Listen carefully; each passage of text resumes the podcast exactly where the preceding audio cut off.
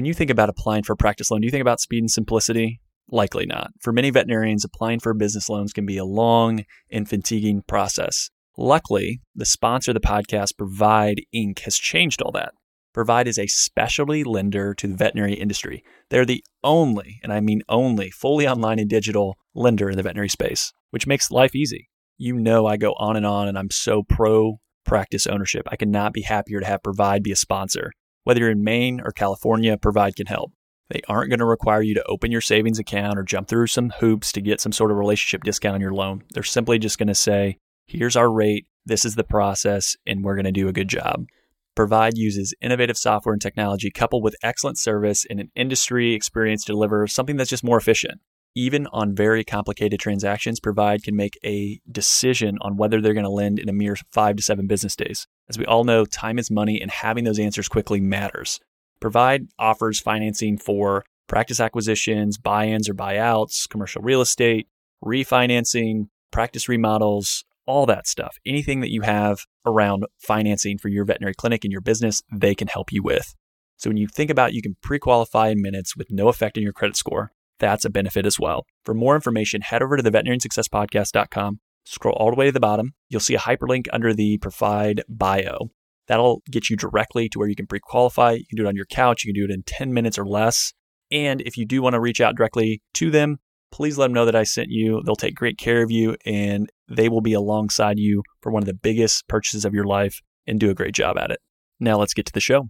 Welcome to the Veterinary Success Podcast. I'm your host, Isaiah Douglas. Today I'm joined by Dr. Lillie Davis, who is a veterinarian oncologist who's focused on treating animal cancer and improving her patients' quality of life with a healthy balance of evidence based medicine and compassion. So, Dr. Davis is a first generation college graduate who grew up in the Bronx. She's open about her path of A, how she got to where she's at today, but like what the future holds as well. And definitely want to get into that, but also kind of financially what that looks like. And we had a fantastic kind of intro call, and I'm excited to chat through some of that.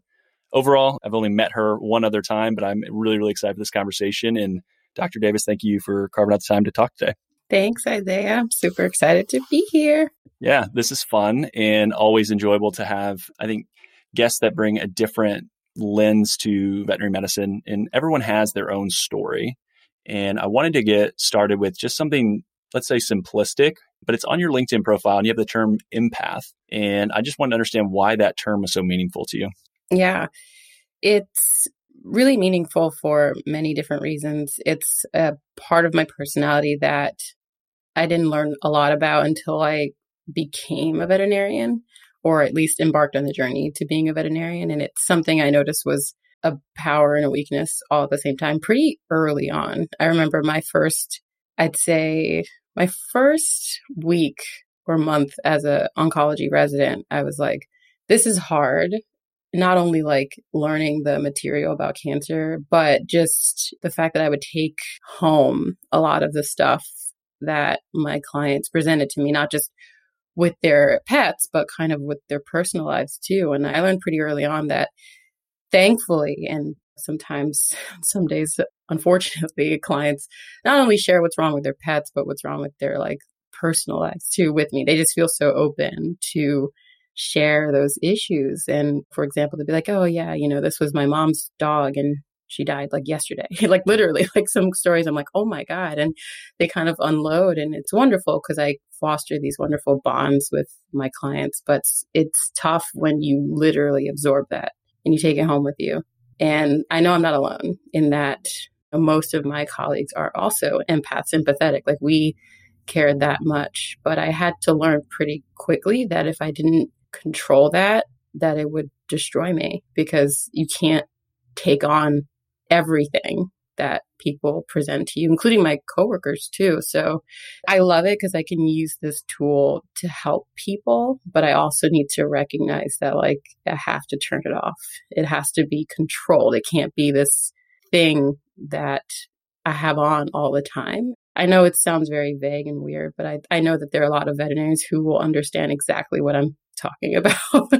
yeah, I don't think it sounds weird at all. How do you kind of try to set, and maybe it's like boundaries or think through how to protect yourself to make sure that you don't allow it to just take over like so much into your personal life too, to where you can get it's so heavy. Like you deal with a lot of things that aren't necessarily great situations all the time. So, do you have any ways that you've found helpful to deal with that, or maybe even things that didn't work? And I know each person's going to be different, but kind of what have you seen? It's a work in progress. I'm much better at it than I was, I'd say, seven years ago when I first started vet school. But I think what helps is trying to like keep things in perspective and it gets better with time and kind of learning my clients' expectations and going through the motions of like giving bad news over and over and over again and, and dealing with the waves of grief, the different stages of grief. I find that having good mental hygiene is really important. And for me, that means having a therapist, going to therapy regularly, being very outspoken about that, getting the support myself so that way I can show up and be there for my clients and my colleagues is the most important thing. And that's very, very nuanced and complex. There's no one tip I have for how I deal with it. I can't say I journal, I meditate. Like it's not just one thing. It's just kind of a way of being, you know, it's the way I survive. But I'd say honestly therapy really is what helps me kind of stay balanced and show up for myself and then for people who rely on me. Absolutely. I appreciate you sharing that. And if you'll allow me to ask, is the therapist you see now the first one you saw, or did it take a while to find the right fit? What did that look like? Yeah, I've been in therapy my entire adult life. I started in undergrad at Cornell. Cornell in general is known for the high suicide rate. So it's interestingly enough, I got introduced to suicide and what that means pretty early on before I even became a veterinarian. So it was to me readily apparent in early on in my career that I have to take care of my mental health to survive life, to survive success, which was, it was very, very upsetting at first, but it took a while to find the right therapist. I've been lucky in that throughout my life, I've been exposed to wonderful therapists and I've had good experiences with that. I know a lot of my friends and family honestly don't believe in it or they haven't had good experience, which breaks my heart. But I've had really, really wonderful people kind of help me tackle my mind, which is, I think, the hardest thing any of us human beings can do. yeah, I would agree with that. The human mind is fascinating. It's amazing that everyone has their own skill set and blessings and curses and all these things that help them get through. But yeah, to unpack all the different things that you've gone through from childhood through adulthood and the relationship, like there's so much there. It's so complex. Like you said, there's no silver bullet that's like, you know what, you go to therapy and it's just, you're just a different person. It's easy, right? They just show up. So, right. Um, yeah, it's tough. You have a significant other, and other veterinarians a lot of times do as well. Like, do you view having conversations there as being helpful as well? Or is it or do you save that to where you don't want to pass that to that person and just save that then for therapy? And again i know we're going very deep into this like initial conversation but no, no one's ever brought this up before and i appreciate again the honest and openness of you. I think that significant others do play a huge part in our well-being. However the biggest difference and what I've actually found to be most helpful in my life is not relying on my significant other for the entire burden of my mental well-being. I've done that in the past. It doesn't work because one, you're relying on another human being who's not trained to do this to kind of wade you through this part of your life and all the challenges, which is a little unfair. But also, like, they don't get it in terms of the vet profession a lot of times me and my colleagues always commiserate on how our significant others like they get it but like not really they get it to a certain point and that goes for like family friends significant others in general who are outside of vet med so i've found that yes it's helpful but he can only meet me where he can meet me and especially since he hadn't gone through the entire journey with me. He met me at this stage in my life, whereas it took 12 years to get to where I am, if not more. But it is really helpful to have that support and not just significant other, but in general. And that's really nice. But I really do harp on the fact that having a mental health professional alongside all of the other support networks is key. It really is. It saved my life many, many times. And it's something that I hope will be more readily accessible and something that my colleagues kind of have access to. I mean, we all do, but to a degree, I really do think that's to some people, including people who don't make as much money, therapy is a luxury, which breaks my heart because it's truly life changing. Yeah. And you talked about training and just like the lack of it from a significant other. And that kind of moves into another area or spot that I wanted to chat through. And you shared when we talked just the different areas of veterinary medicine where there are challenges and you kind of broke it down into three different spots. And I'm just going to bring them back and then you can take it however you want to go and we'll dive into each. But it was talking about people managing other people who were not trained to do so. So again, that kind of triggered when you talked about your significant other being each other's biggest gripe and then just feeling kind of financially stuck. Those were three that certainly came through loud and clear when we chatted. So I don't know if we want to start at the top or if there's anyone that sticks out that you think would be a good place to start. Yeah.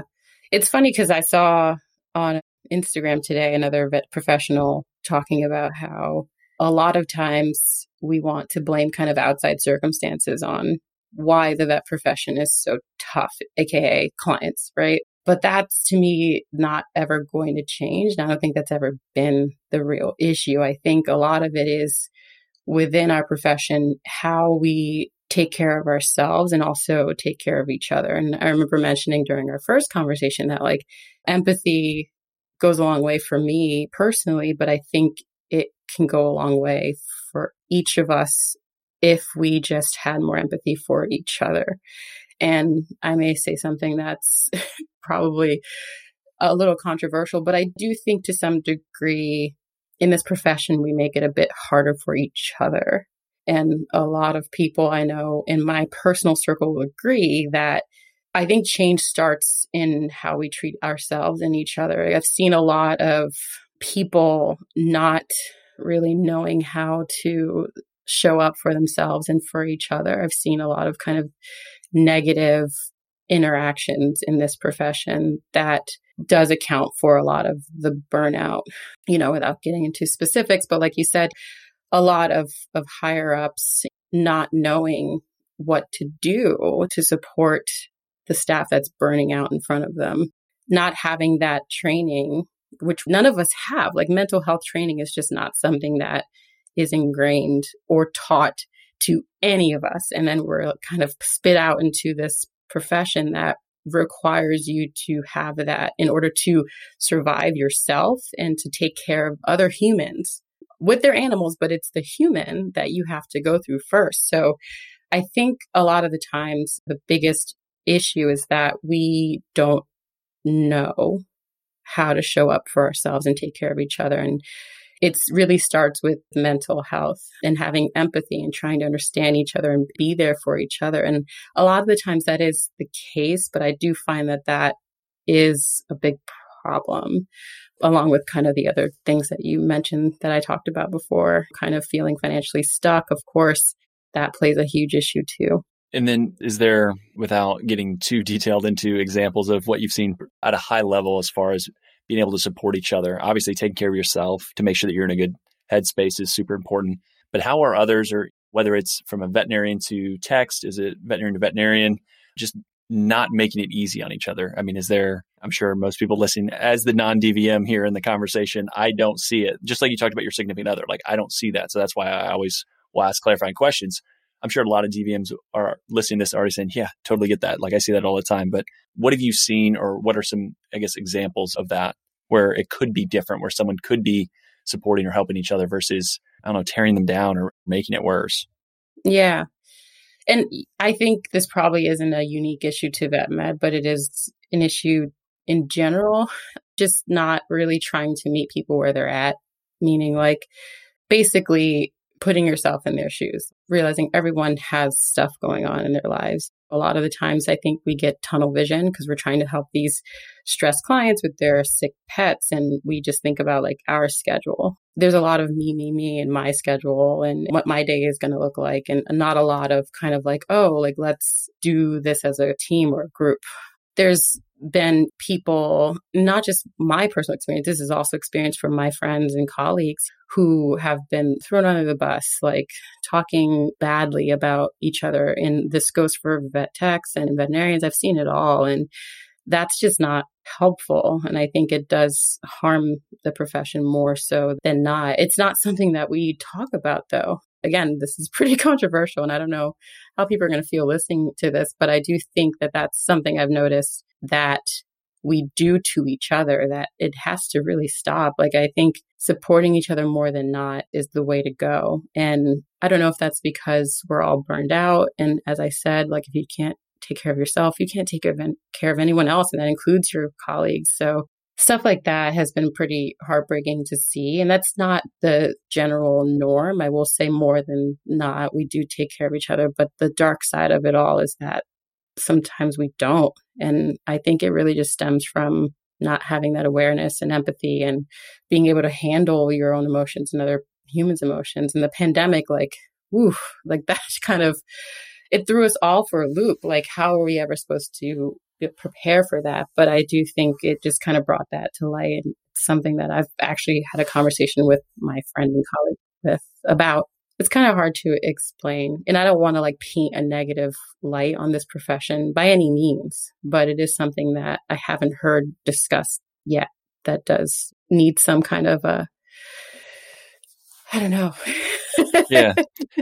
And sometimes it's not necessarily, hey, I have all the answers. This is the five steps. This is the one action you need to take. And then it all gets better. It's more or less realizing this is an issue. And if everyone understands it and says, shoot, I need to make sure that I'm actively trying to look out for each other. And yeah, maybe this other doctor, like we aren't going to be best friends and hang out after work, but when we're here, like we can try to support each other, even though they do that one thing or those three things that drive me absolutely crazy. You have to try to to say at the end of the day, like we're in this together, and like for your own mental sanity and be able to create an environment where you can have longevity in this career. If you're helping and taking care of each other versus bickering or going back and forth, like that's not going to be helpful for anyone. You might just think it's just you and that other person that have the issue, but then that's going to rub off on the rest of the the group and then you don't know the knock on effects from that. So, yeah, I think again, like you don't want it to be everyone's complaining and this is the worst profession because you hear all the negative things about people saying that they wouldn't recommend it to other people. And I mean, I've been on the podcast and champion and I want to, I want to make it a place where people are like, shoot, this is a fantastic career because there are wonderful opportunities. And I think you would agree Absolutely. with that too. There are. Yeah. I think yeah. you've been open enough, brave enough, honest enough, where maybe other people have just tried to sugarcoat it around things. And I think that's important where sometimes hard conversations are really, really important and they're not fun. No one wants to be the person that's like, hey, let's have this hard conversation versus trying to gloss over it.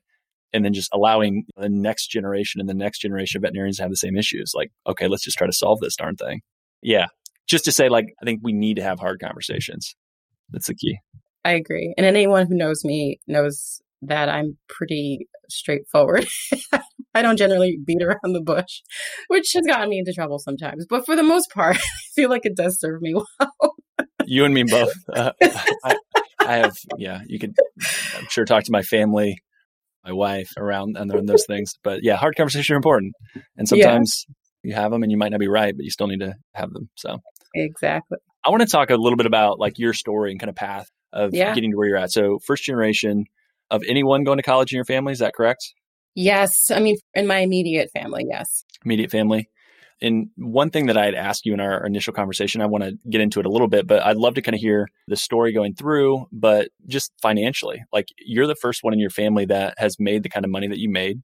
Again, you can call it good money, whatever, right? Like it's just you're at a different point where you can afford things that maybe wasn't the same way. So, can you talk a little bit about what growing up and what money looked like for you and your family, and then how th- that has changed, and just the relationship dynamics of going through vet school because again they don't understand what you've gone through to get here. And i know that's a really like loaded and very deep question. So i guess the first part would just be your initial foray and journey into veterinary medicine and then let's talk about like what you saw from a money perspective like what it was growing up for you because it's so many times what's modeled for us is how we look at the world. Mm-hmm. yeah that's a great question. I grew up in poverty, to just say it bluntly. I was born in Staten Island, New York, was raised in the Bronx. I, from a very young age, we lived in a shelter. When we moved to the Bronx out of a shelter was me and my older sister, brother, my mom. And every day was a struggle for all of us. We were on food stamps and there were days where we had no food and it was like surviving was hard. And when I think back to like, how the hell did I get here? I'm like, idea. Like, I honestly think it was genetics and just the sheer will of like wanting to get out of there. But like I have always had a scarcity mindset and I think I always will because that was my blueprint in life. I was born with nothing. So financially speaking, and this goes for all minorities, but mostly black people, especially as a black woman, like financial literacy is just not a thing at all. Like I know more about money now than I ever did, but no one ever sat me down and was like, hey, here's what to do when you get money, when you become a successful adult. Like, that's just not something I was well equipped for. And it was and still kind of is a very bitter point for me in that my classmates, my colleagues had help from their parents most of the time. I remember in vet school, like, there were students who had their rent paid for, their gas. Like I didn't have a driver's license for Christ's sake. You know, like when I started vet school, I had to learn how to drive and get my first car as a vet student. And there were like students who had all this money and I was just in a whole different world. You know, it was just like, where the hell am I? I was the only black person in my class at Cornell vet school. So it was tough. I mean, that's just putting it mildly, but it was really, really hard to like get to where I am. So yeah, it feels fantastic to have made it thus far, but my family still lives in the Bronx, still lives in poverty, unfortunately. And being where I am now is just, it's something that they're very proud of, which is awesome, but it's something they'll never really understand. It's really weird to think about. I mean, when I go home to visit the Bronx once in a while, it's usually pretty tough. And I just recently realized I'm like, why am I always so tired when I come back from like visiting family? And it's just because like taking on like where I came from and where I am, like the stark contrast is kind of like whiplash and it's just emotionally heavy. But yeah, I am the only doctor in my family and I don't want to be the last. And a part of my journey is of learning about financial literacy is to make it so that my future child or children doesn't backslide. I'm trying to like change the entire kind of genetic code completely to like let go of the things that held my mom and my grandmother back and just make it so that I have something to show for when I'm not here anymore. And I know that's probably putting a lot of pressure on myself, which I'm very good at doing, but but yeah, I mean, that's kind of my journey in a nutshell and kind of how I've been processing it. But I mean, to be quite honest, Isaiah, like there are days where I'm like, I think about it and I have to stop because it's a little overwhelming, but that's just the truth. Yeah, your story is unbelievable from the standpoint of, like you said, going from where you've been to where you are now. It's worlds away. Like it's hard for someone to make that kind of leap just financially to make that jump in one generation. Like you said and how do you create that legacy? And i think that's actually a fantastic point of saying like if you look back into the history of your family and no one has really set the expectations of how we're going to think about money how do we treat this how do we do these things and instill the values around that if you can't find anyone that's done that it's going to be you. And that's awesome. Like that's fantastic. And I've had those conversations before and it's super powerful. Like it's really, really powerful because yeah, you can do things, you can impact people that hundreds of years down the road. And like that's really special. And not to say that someone that came from money is not going to be able to do the same things, but it's a very different process. And that scarcity mindset is something that a lot of people go through and try to understand like, okay, even when things are good, you're just waiting for something bad to happen because that's always what you've been conditioned and think about like, oh, well, yeah, I have this great stuff now, but what happens if this and this? And it's like, oh my gosh, I'm so paralyzed by thinking all this shit's going to go wrong versus expecting to be positive and say, you know what, like I've busted my hump to get here. I am really intelligent. I am well respected. The knowledge that I have changes the lives of people I work with. I'm good. And I'm going to then take the next step. So, yeah, I guess I'm just discussing and, and thinking out loud of just hearing that. But you mentioned as a black woman, but I think a lot of times within veterinary medicine, single females that are making more money a lot of times than maybe significant others if they aren't married or someone that they're dating. Like that's a different perspective than kind of this cultural norm of the breadwinner being the male or whatever. Like you can be a single woman and make good money and be like, yeah, I don't need anyone else to make this go and make this happen. Have you had experiences where that's come up, just going and trying to get established just from a female's perspective of I don't know, like I think of even the car buying experience. Like some people will talk about, oh, it's a female, like you get taken advantage of, or there's different things. Have you experienced any of that? Have you thought about it? I mean, how do you look at, I guess, being a female doctor that has I don't want to say made it because I think that's probably the wrong term because you're like like you said before, you're always continuing to strive to do more. But yeah, thoughts on that? Mm-hmm. Yeah, I mean, I think a lot of times I try to see past how tough things may be for me based on how I look and who I am and and do a lot of research to prevent that. So for example, like when I got my first car, which was like a beat up 2001 Honda Civic. I miss her dearly still. But when I would go to the mechanic, I had to do research like, okay, like which mechanics won't try to take advantage of me? Let's read some reviews, let's talk to people. And I thankfully have had a lot of males, a lot of white males in my life who've been very helpful and open with advice. I know who to go to. I'm like, all right, so you likely know about XYZ. Like I have a wonderful colleague and friend who I met during my first year of vet school. We lived together for two years, and I always am like asking him, like, he's very financially savvy, and we always joke about how he's like frugal, but I've always had like good, I guess, mentorship and help along the way, or at least I knew where to look.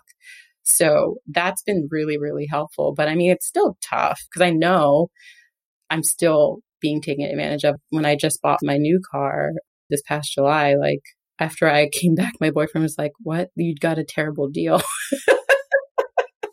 and I was like, I don't know this. Like, how am I supposed to know this? Like, no one's taught me this. And and that's the tough part too, is like breaking these molds and trying to change my family history. No one's taught me any of this. So I have to learn it myself, either through trial and error most of the time or by asking people who have done it.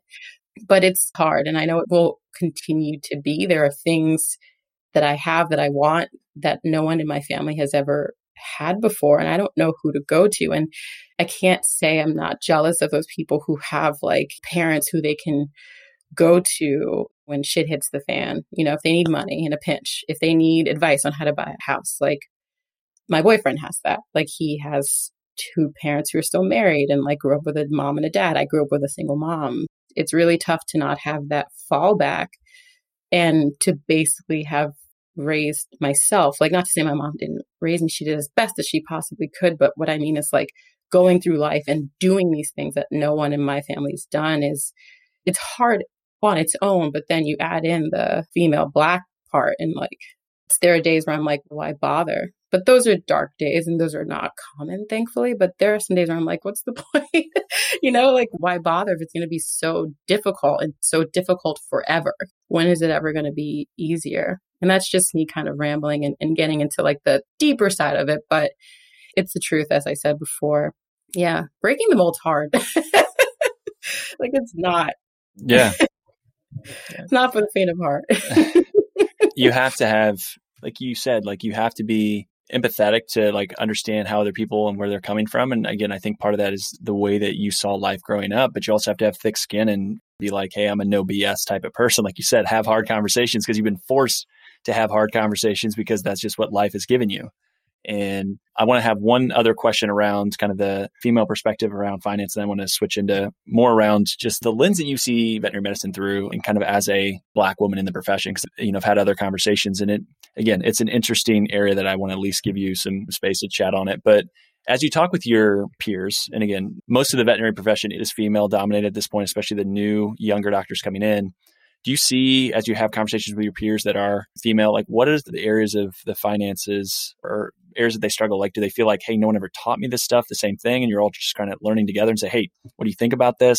Is there any common thread or theme that you've seen the common thread that i see is what i used to be not that long ago i'd say a year ago is just lack of interest or a lot of my colleagues have abdicated that responsibility to their male partner and or they just not interested. Because I mean, to me, speaking personally, like finances were so boring. I had always been living paycheck to paycheck and living in the scarcity mindset. So that's what I was used to. And I was just like, I don't want to learn about all this stuff. And then one day, and a lot of this I have to attribute to meeting my current partner, is I was like, oh, I need to know about this and I need to know it now. it's like, you know, I have all this credit card debt from being a vet student, from being an intern, from being a resident. And my female friends, like we talk about it a little bit, but not that much. I think lately we've been talking about learning more about it, which is fantastic. But in the past, it's not something that is commonly discussed.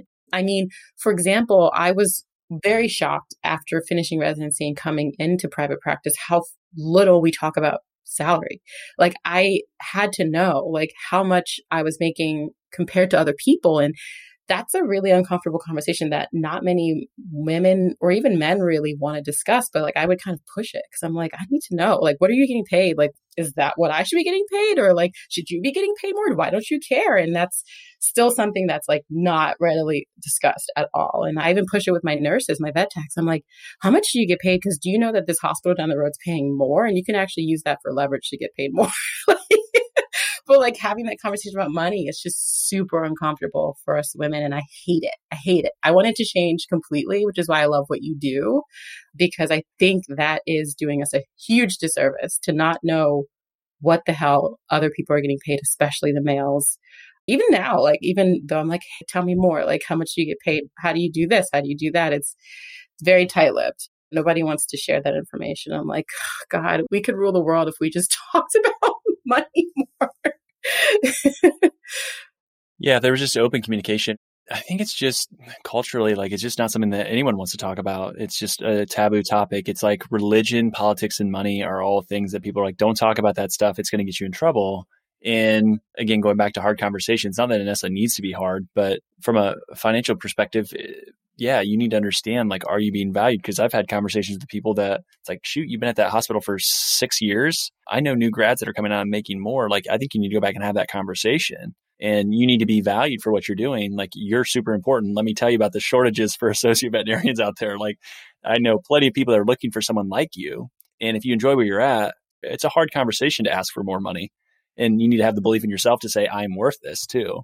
But again, your skill set, how much time and energy, blood, sweat, and tears you spent going through vet school, like you should be adequately compensated for that. And a lot of times it's people that like the squeaky wheel gets the grease, like that kind of saying. And you don't want to be the person that's annoying and like just all about that. Cause again, part of the reason why you become veterinarian, as we talked about from the top, it's not to maximize how much money you get paid. I get that. But you should be adequately compensated have a lifestyle that allows you to do and accomplish things and not have to work till you're 70. Like you need to be able to do these things. So there's a lot of reason why there are a tremendous amount of interest from corporations, private equity money, institutional investors, all these people with hundreds of millions of dollars that are able to come into the space. And uh, it doesn't happen without dynamic and great teams that are providing veterinary medicine. So just remember that. And that's more of just my PSA that I just will continue to throw out there.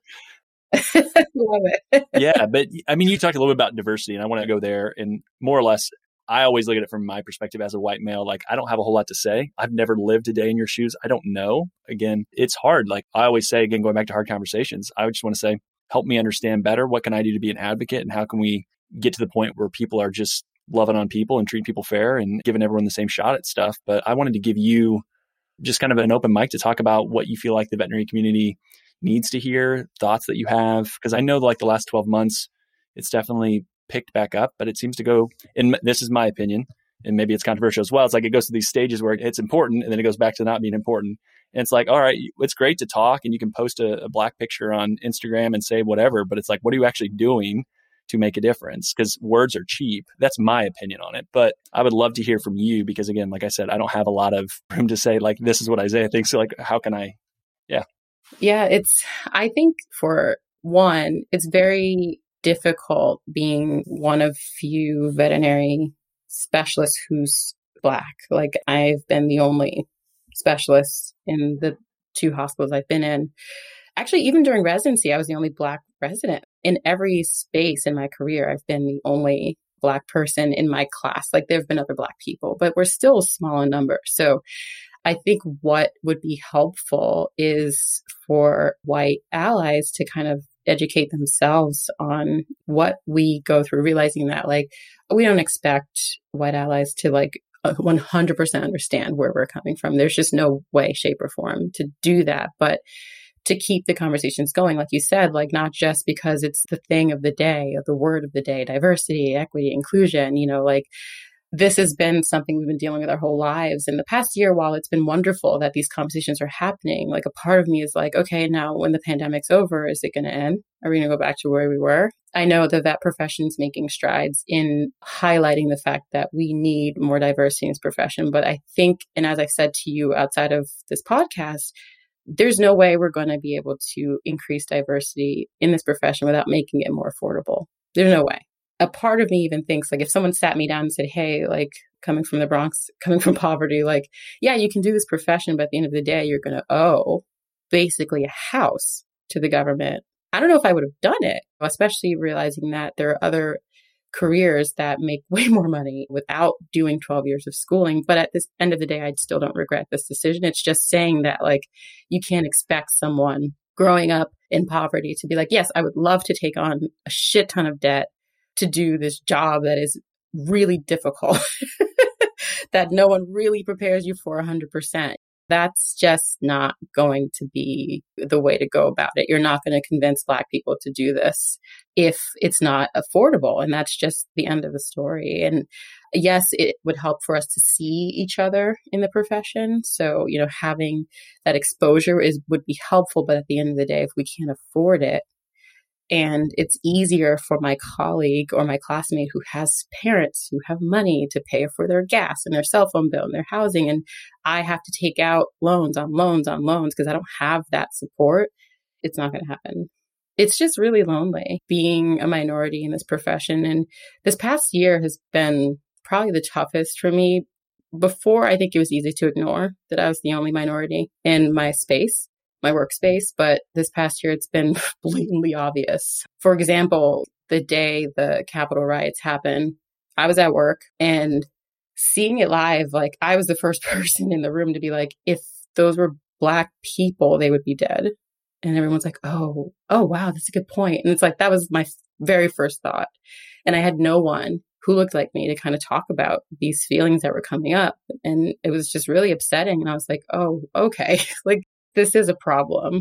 And let alone the microaggressions that I get from clients. Like when I introduce myself as Dr. Davis, after having not seen them in person because we're doing curbside and they're like, oh, like, is that, oh, because I'm young looking or is it because I'm brown? You know, that stuff that the microaggressions, being able to talk about that, having a space to talk about that is helpful. It's not the solution, but that's just something that my managers probably have no idea happens and like they probably have no idea how to address that but i think that would be helpful too like allies who are also managers i need them to be educated on this too. It's just so many things that we go through that no one will understand but at least trying to and it, trying to change things as best as we can is, is all that we can do. But as you said there's really no one solution and that's what makes it really overwhelming even for me but I think it needs to continue. It can't just be because of the pandemic and then we're done back to normal life. like it just can't end here. And I hope it doesn't.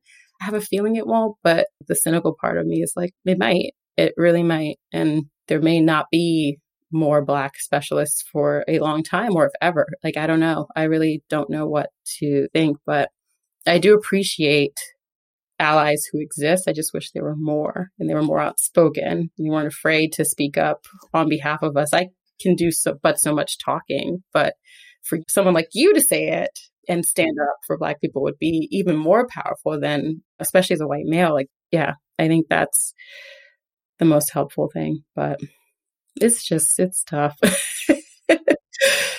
Thank you for that. I just think about like making that change and trying to think through that. A lot of it going back to kind of what you talked about from like a legacy and families raising kids that understand like hey this is an issue and like i want you to do better than what past generations have done on like communicating with people and again loving on people and just treating people the same way right? And like if you look at kids and i can look at this in my own son like going to daycare and different things those kids they're having fun playing with whoever it doesn't matter right? Like there's no issues. And so where are these learned behaviors then coming from there? Because it's definitely not innately there. It's not.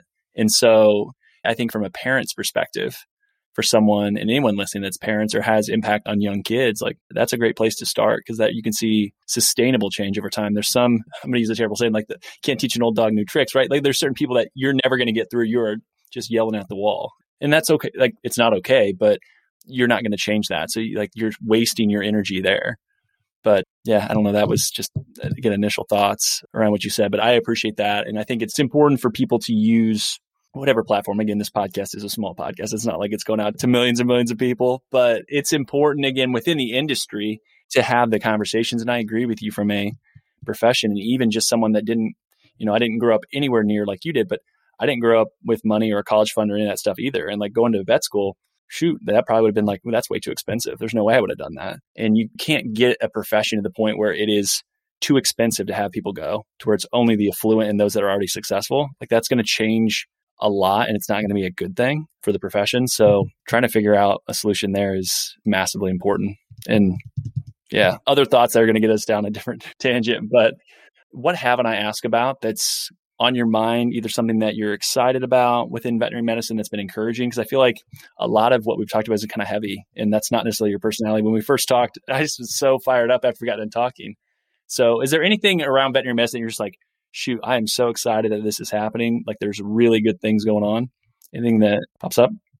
There's so many things. I mean, the fact that there's so many veterinarians and veterinary professionals and veterinary allies like yourself, like having these platforms to talk about all the things. Like, not even two years ago, there was not this much conversation going on about the challenges we experience on a day to day basis. Like, it was just stuff we talked about at the end of the day with each other. But like the fact that it's out there and the fact that we have these younger generations who I think truly are going to like be the change that we see in the world. But in this profession, like, there are so many veterinarians with platforms on Instagram, Facebook, who are just kind of like, we're helping each other by talking about it, by supporting each other.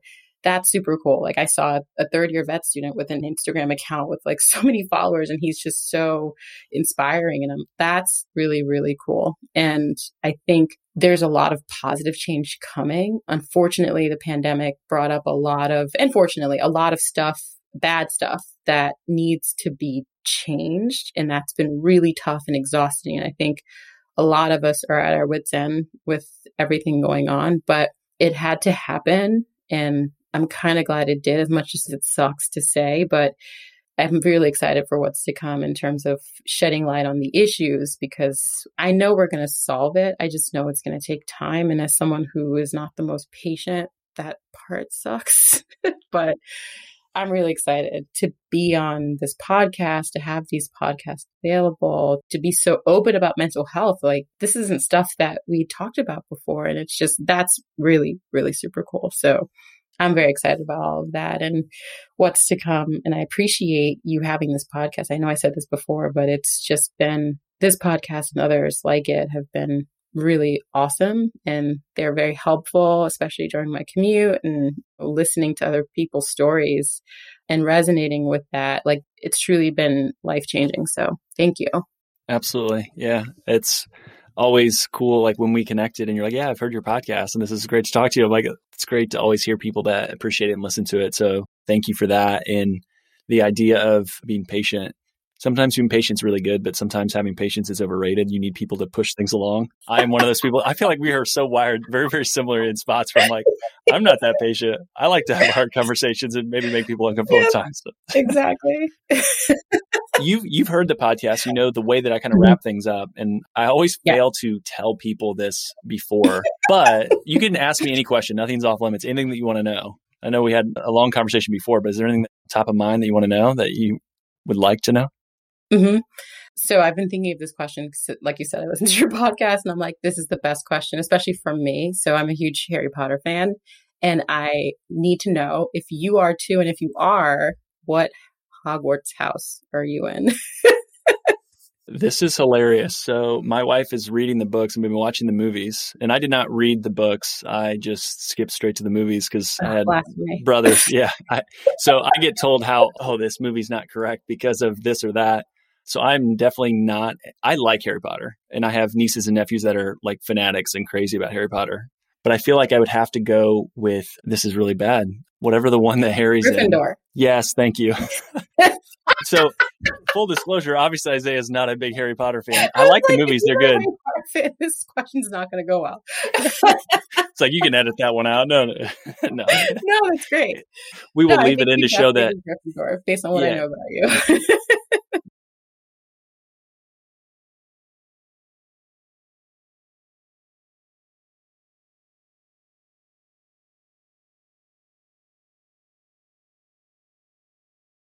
Wife is telling great, me all, all, this stuff that is skipped over or done wrong as we're watching mm-hmm. it. I'm like, watch these once. Should, I was like, they're good. You should read them for sure. I, I recommend that to everybody along with therapy. Read Harry Potter. It's the best. I have a tattoo and everything, like hardcore fan. Oh wow, yeah. I love that. So now that we're done with Harry Potter and, and thoroughly embarrassing myself with my lack of knowledge, as we wrap up and close, A, I cannot thank you enough for spending the time to go through and share this stuff and have, again, hard conversations and have conversations that maybe aren't always the most comfortable to have, but need to happen. And sharing your story and being honest and open, that's hard to do. Being vulnerable about where you've been and the challenges that you've had for a lot of people, it's super tough. So I really, really appreciate that. For people that are looking to connect with you or wanting to know more, like how would you, you know, suggest they reach out? Is it LinkedIn? Do you have a website? You have places that you want to send people? I am available on Instagram at Dr. Lillie Davis, and I'm also on LinkedIn at Lillie Davis. That's pretty much it. I have boundaries with social media as well. So That's good. Well, I'm on, I'm not always on, and I don't have like a thousand accounts, but I'm pretty much consistently on LinkedIn at least once a day, as well as Instagram. So you can connect with me there. Well, perfect. Thank you so much for the time and uh, look forward to connecting uh, down the road. Yeah, thank you so much. It's been awesome.